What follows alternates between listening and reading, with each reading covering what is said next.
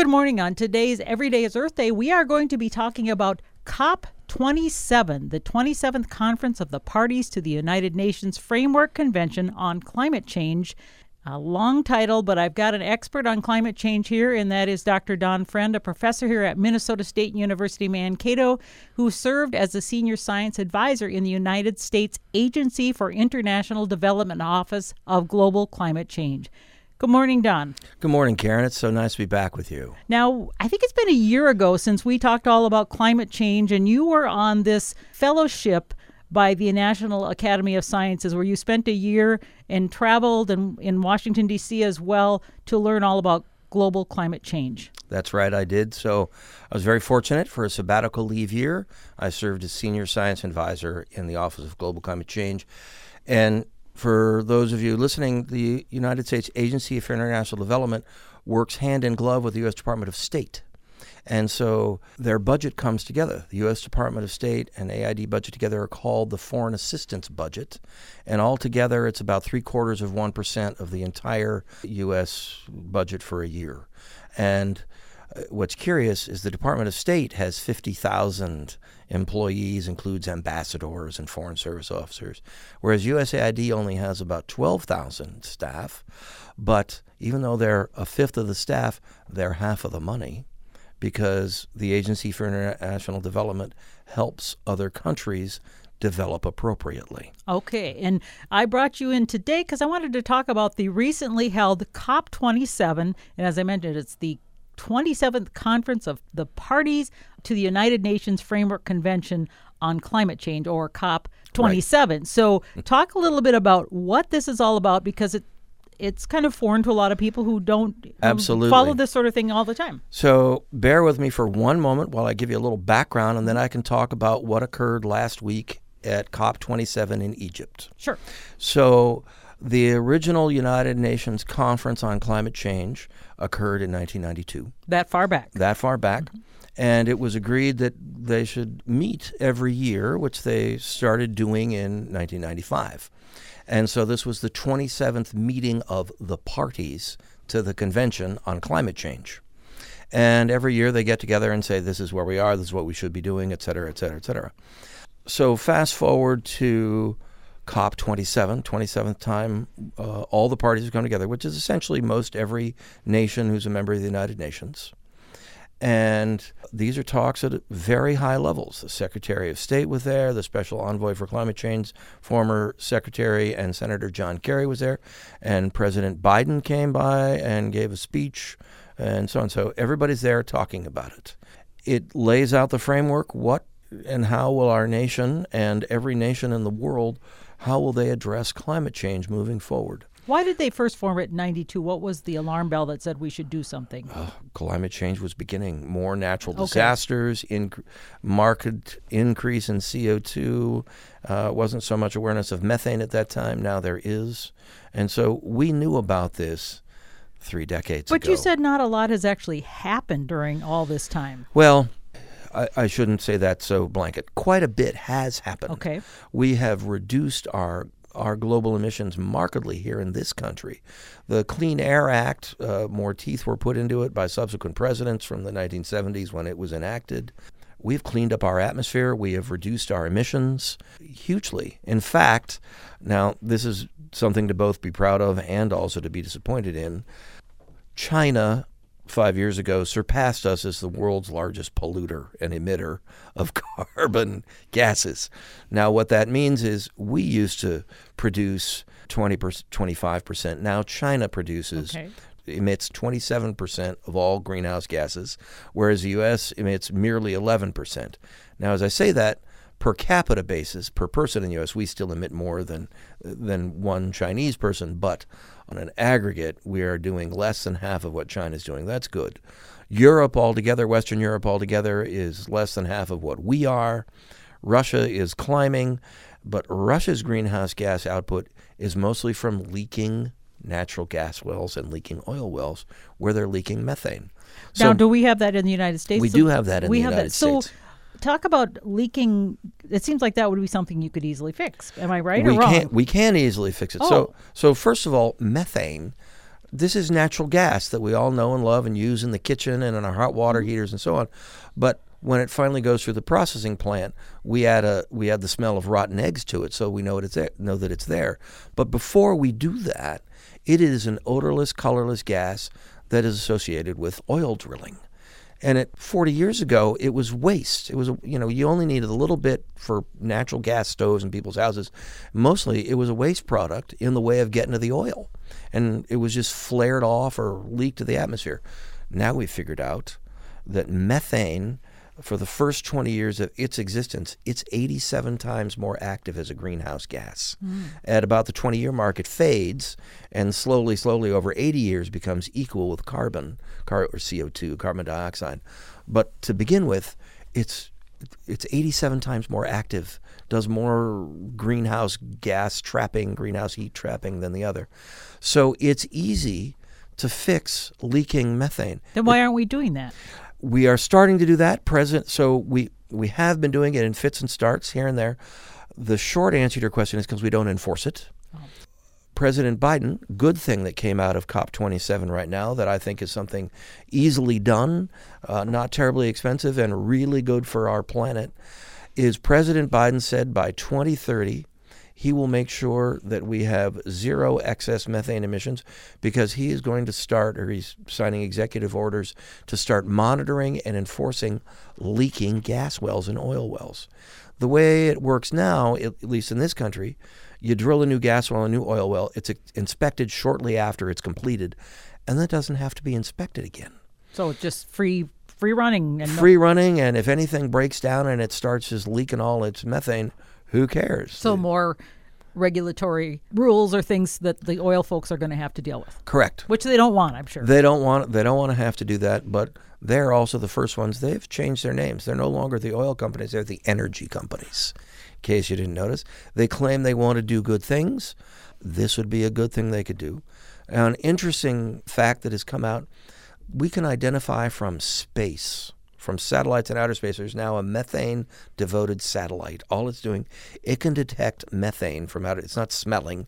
It's the it's the, the spectra. It's visual. Okay. It's the we can detect from outer space, and it turns out there are one hundred leaking gas or oil wells around the around the world. M- most of them are actually in the U S S R, the nastiest ones. Well, no, that doesn't sound like a lot. one hundred in a whole globe doesn't sound like a lot. So, no, I mean... There are thousands that are leaking, but the one hundred top ones that oh, are leaking... Oh, okay, gotcha. If we, there are just one hundred that if we cap them... Yes, what would happen? We would prevent fifteen percent of all global methane emissions. We could reduce greenhouse gas inputs by fifteen percent by capping the one hundred worst offenders. Most of those... are uh, in Russia. There are a few here in the United States, and we're moving that direction.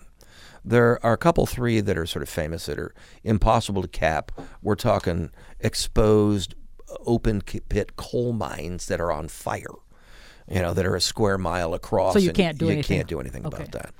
But we could cap a bunch of these oil wells, and if we monitor, and, and natural gas wells, we monitor those, we will improve greenhouse gas emissions hugely. So what else happened at this COP twenty-seven? I know one of the things that I kept seeing about is the goal of limiting global warming to one point five degrees Celsius, and that's the number I keep hearing. So yes. Is that still their target? That is the target, one point five degrees, that if we pass that global average of warming, it's widely agreed by the entire scientific community that this is takes us beyond a point where we could go back, and what will be, what is already beginning to happen but will accelerate and get much worse is parts of the planet will be too hot for people to survive, for plants to grow, for animals to survive. We're seeing this. I mean, already here we have days in the summer in farmers' fields where unless you're in an air-conditioned combine, you can't work outside. We are seeing in inner cities in the United States, and particularly in the developing world where they cannot retreat to indoors, to air conditioning, we are seeing people dying of heat-related diseases. We are also seeing glaciers melting, including the Greenland ice cap and Antarctic ice cap, and sea level is rising. Now, this isn't, it's going to happen instantly in the future. Florida is already having, it's just one example, bigger hurricanes. that are wiping out all the vacation homes on the barrier islands, and the insurers don't want to pay to rebuild. People can't sell these places that are in harm's way. Property values are going down, insurance rates are going up. And where are those people moving to? They're moving inland. There are articles in the New York Times. Where do you move to climate-proof your life? They literally are saying one of the best cities to move to in America is Duluth. Well, you know, I just talked with someone who, David Pogue, or Pogue, P O G U E, who was yeah. wrote a book on climate change, and he said that's where the, the kind of the sweet spot is in the Midwest for the best place to live in terms of dealing with the climate change. So, I mean, are they all yeah. going to come and invade Minnesota? They are. Property values have gone up in Duluth. You can't buy a house in Duluth. Uh, we, we think real estate went up here just because real estate went up at the end of the pandemic. Mm-hmm. It's even higher in Duluth. People are now doing research. When they buy a house, they look at literally what are the temperature trends mm. in these locales, and real estate agents are having to do this, to do this for potential buyers. Now, let me come back to what you asked about what happened at the COP. You asked me one point five yeah, and COP. Let me come back to that a little bit. So President Biden said, yes, we're going to reduce methane emissions. Beautiful thing. Now, when you and say we, you mean United we, States. We, the United States. What about the other countries then? The other countries all said, yeah, we're, we're going to do our best to do that, but okay. we'll see. Uh, let's hope that happens. Okay. The thing that has made the headlines, and this will be very interesting to see how this plays out, is the small countries and developing countries that are disproportionately affected by climate change have been saying for twenty plus years, you rich developed countries need to pay for all the damage that is occurring to we undeveloped small countries. At this COP, the big countries said, finally said under unrelenting pressure from the small countries at this thing, they said, okay, we'll start a fund. Yeah, that is one of the things that, that I read in one of the reports. It said the historic decision was to establish and operationalize a loss and damage fund. And the, I believe it was the Secretary General said, together, let's not relent in the fight for climate justice and climate ambition. We can and must win this battle for ourselves. So that right. is the big deal. That's a huge deal. Just the fact that developed nations acknowledged that they, we, the United States included, have polluted more and created many of these issues for the developing countries. That's huge. The fact so that who, we, who monitors some big fund? Where does this money come from? How does this work? Because it just seems like it's so overwhelming that I can't even imagine. Well, what they agreed to is over the next year, they're going to collect data and try and assemble a process for how this might work. Now, in the meantime, ultimately the way it works is any one country's tax dollars, a portion would have to go to that. Now, will our Congress agree to give money to help other countries out of their climate change issue? Beyond what we're already doing for development work, I doubt it. I doubt that our Congress would agree to that. Well, you know, not only our Congress, but what about those other countries? Oh, absolutely. Can you see the Chinese central government or the Russian proletariat? You know, you can't you can't see the Russian Duma doing this. So I don't know how far this will go. I, I don't predict it will get very far, but it will continue to be an issue. And to be sure, the small countries, they they have a they have a big point. There are small Pacific island nations, including there are U S protectorates. People can't live there anymore because the seas have risen too much. One of the islands in Micronesia, the people intel- a couple of years ago, their prime minister intelligently said, there are only forty thousand of us. We can't live in our in our one city anymore. Will the U S take us all in? Because there's no place for us to go. The U S does not have an intelligent response for this, but this is an issue, these kinds of things.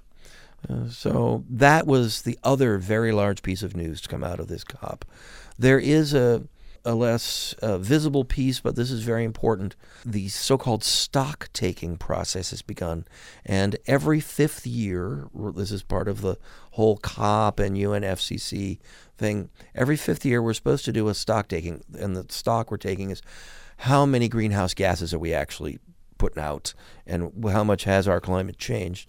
And so we're in the process of collecting those data right do now. Do we collect our own? Is it an independent study? Because I the, can picture... The U N, so there's a framework for what data you have to submit, and every country has to submit this data or has agreed to submit these data to the U N. So the U N has a climate office, a secretariat. It's in Bonn in Germany.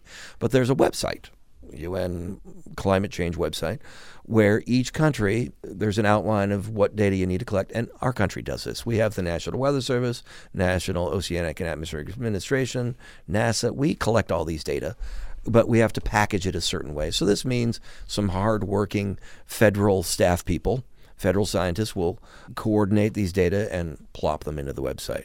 Now, be, you can be sure that this will be proofed twenty-five times up and down the line to make sure there's nothing inaccurate, and we will contribute our part of the data to this.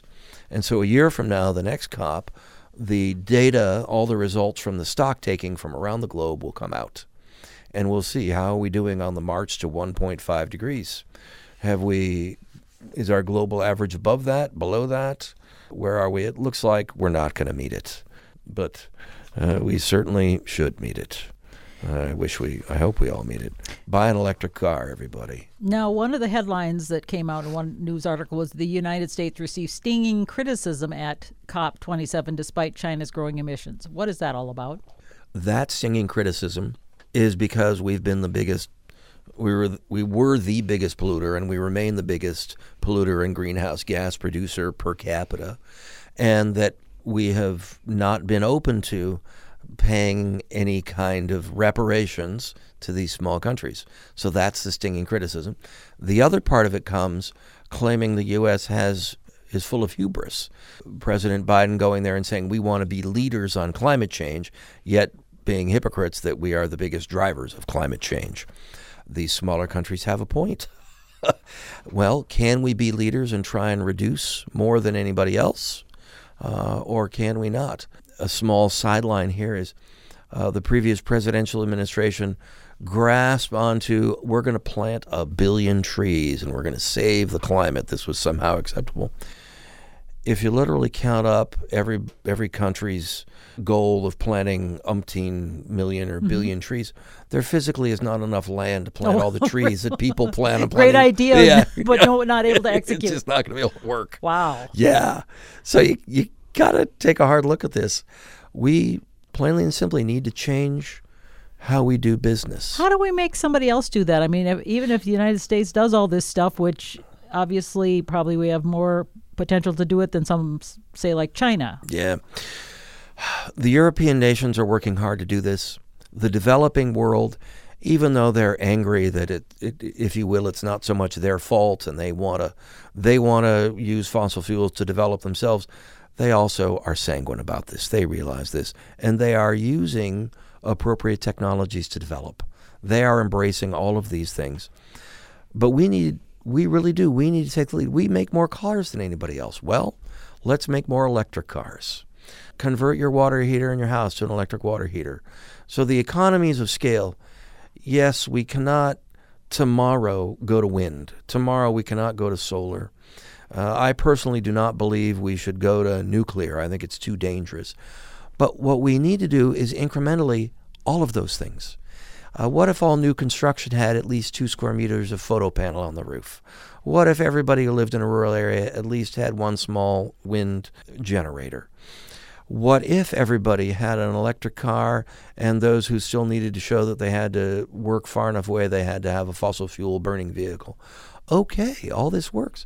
What if M S U's rental and worker vehicle fleet went all electric?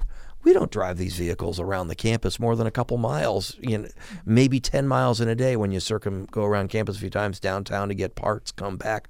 Why couldn't those be electric? Is so, the cost prohibitive still in some cases? If you try to buy it all tomorrow, you know, a whole new vehicle fleet for the city of Mankato or for Blue Earth County, if you tried to do it all tomorrow, oh, it would cost millions of dollars and it would be cost prohibitive.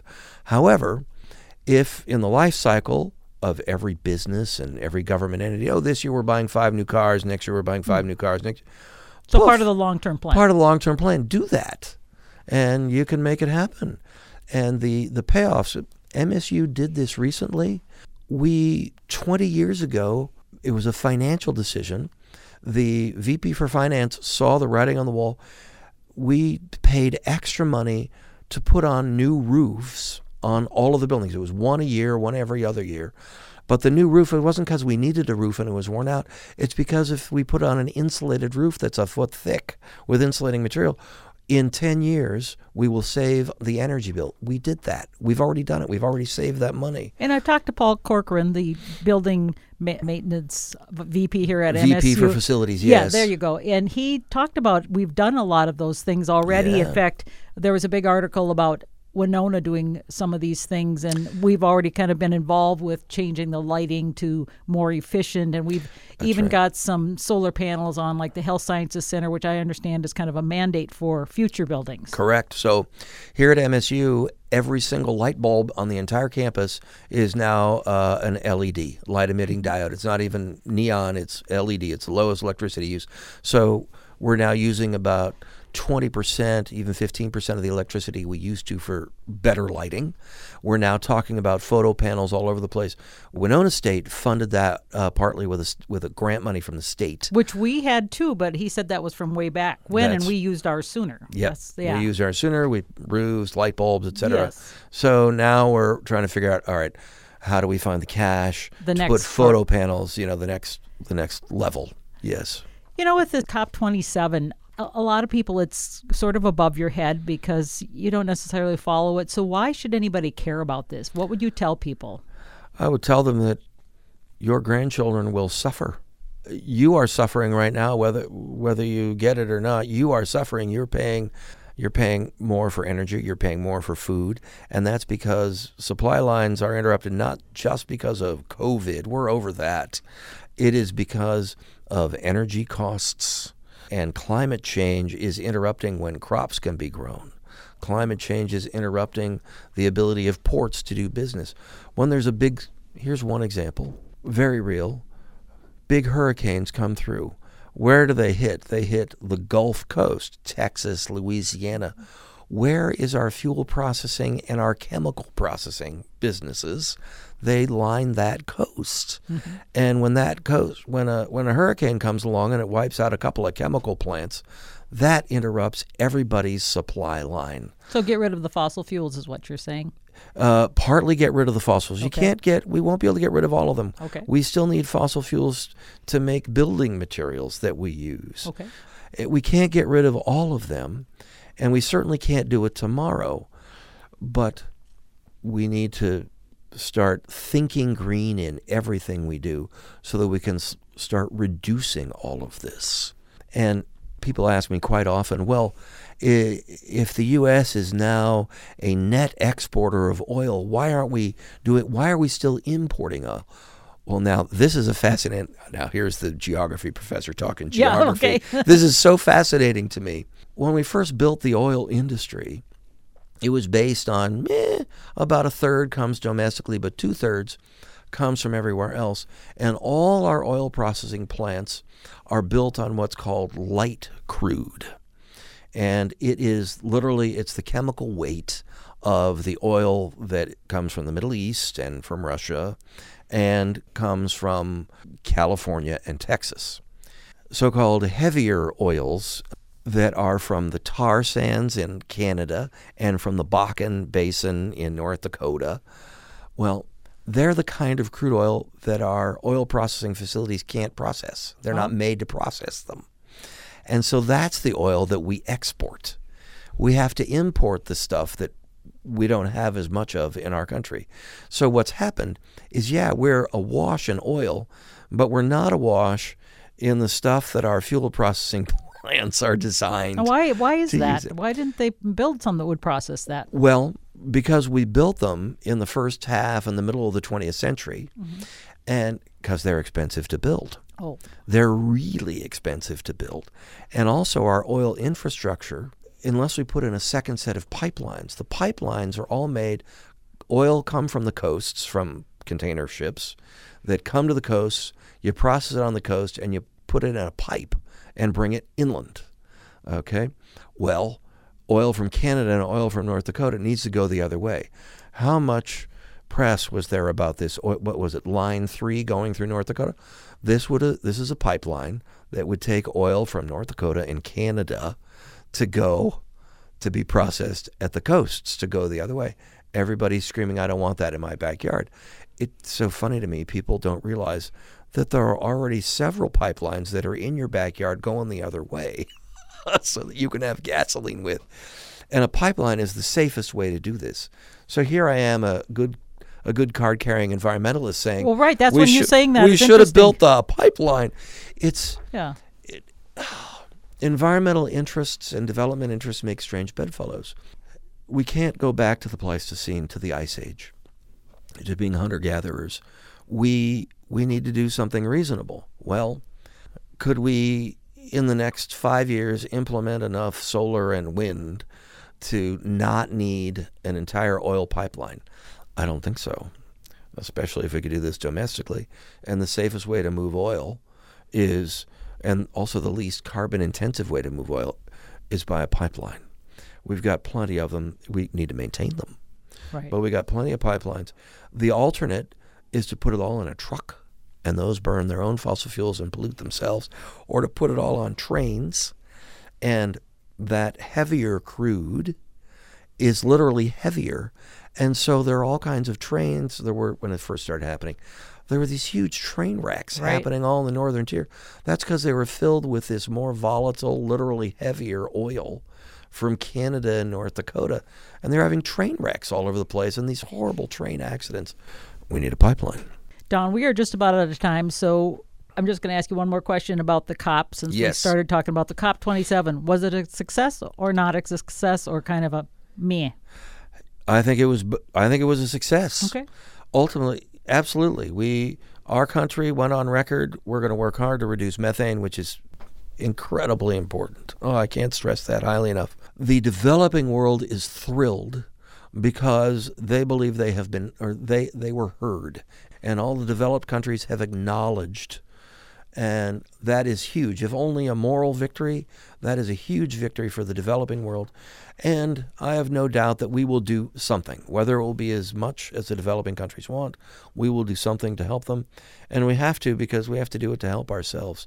So I think I think COP twenty-seven was a success. I think the framers of the climate convention, this was developed, dreaming up COP, a conference of the parties every year. That was a brilliant stroke to do that. Greta Thunberg made headlines last year, showing up at, you know, at COP in Scotland and COP the year before by sailboat. And the but uh, she didn't go this time. She protested, didn't go, and so she made she had no headlines. Whether or not she was doing stuff in Europe, I don't know. I haven't, I haven't seen a headline, but I think it was a great success. Okay. Well, that's what I wanted to know. And we are chatting with Minnesota State Mankato professor, Doctor Don Friend. He's a professor of geography with a keen interest in global climate change. Thank you so much for your expertise. Karen, thank you for having me yet again.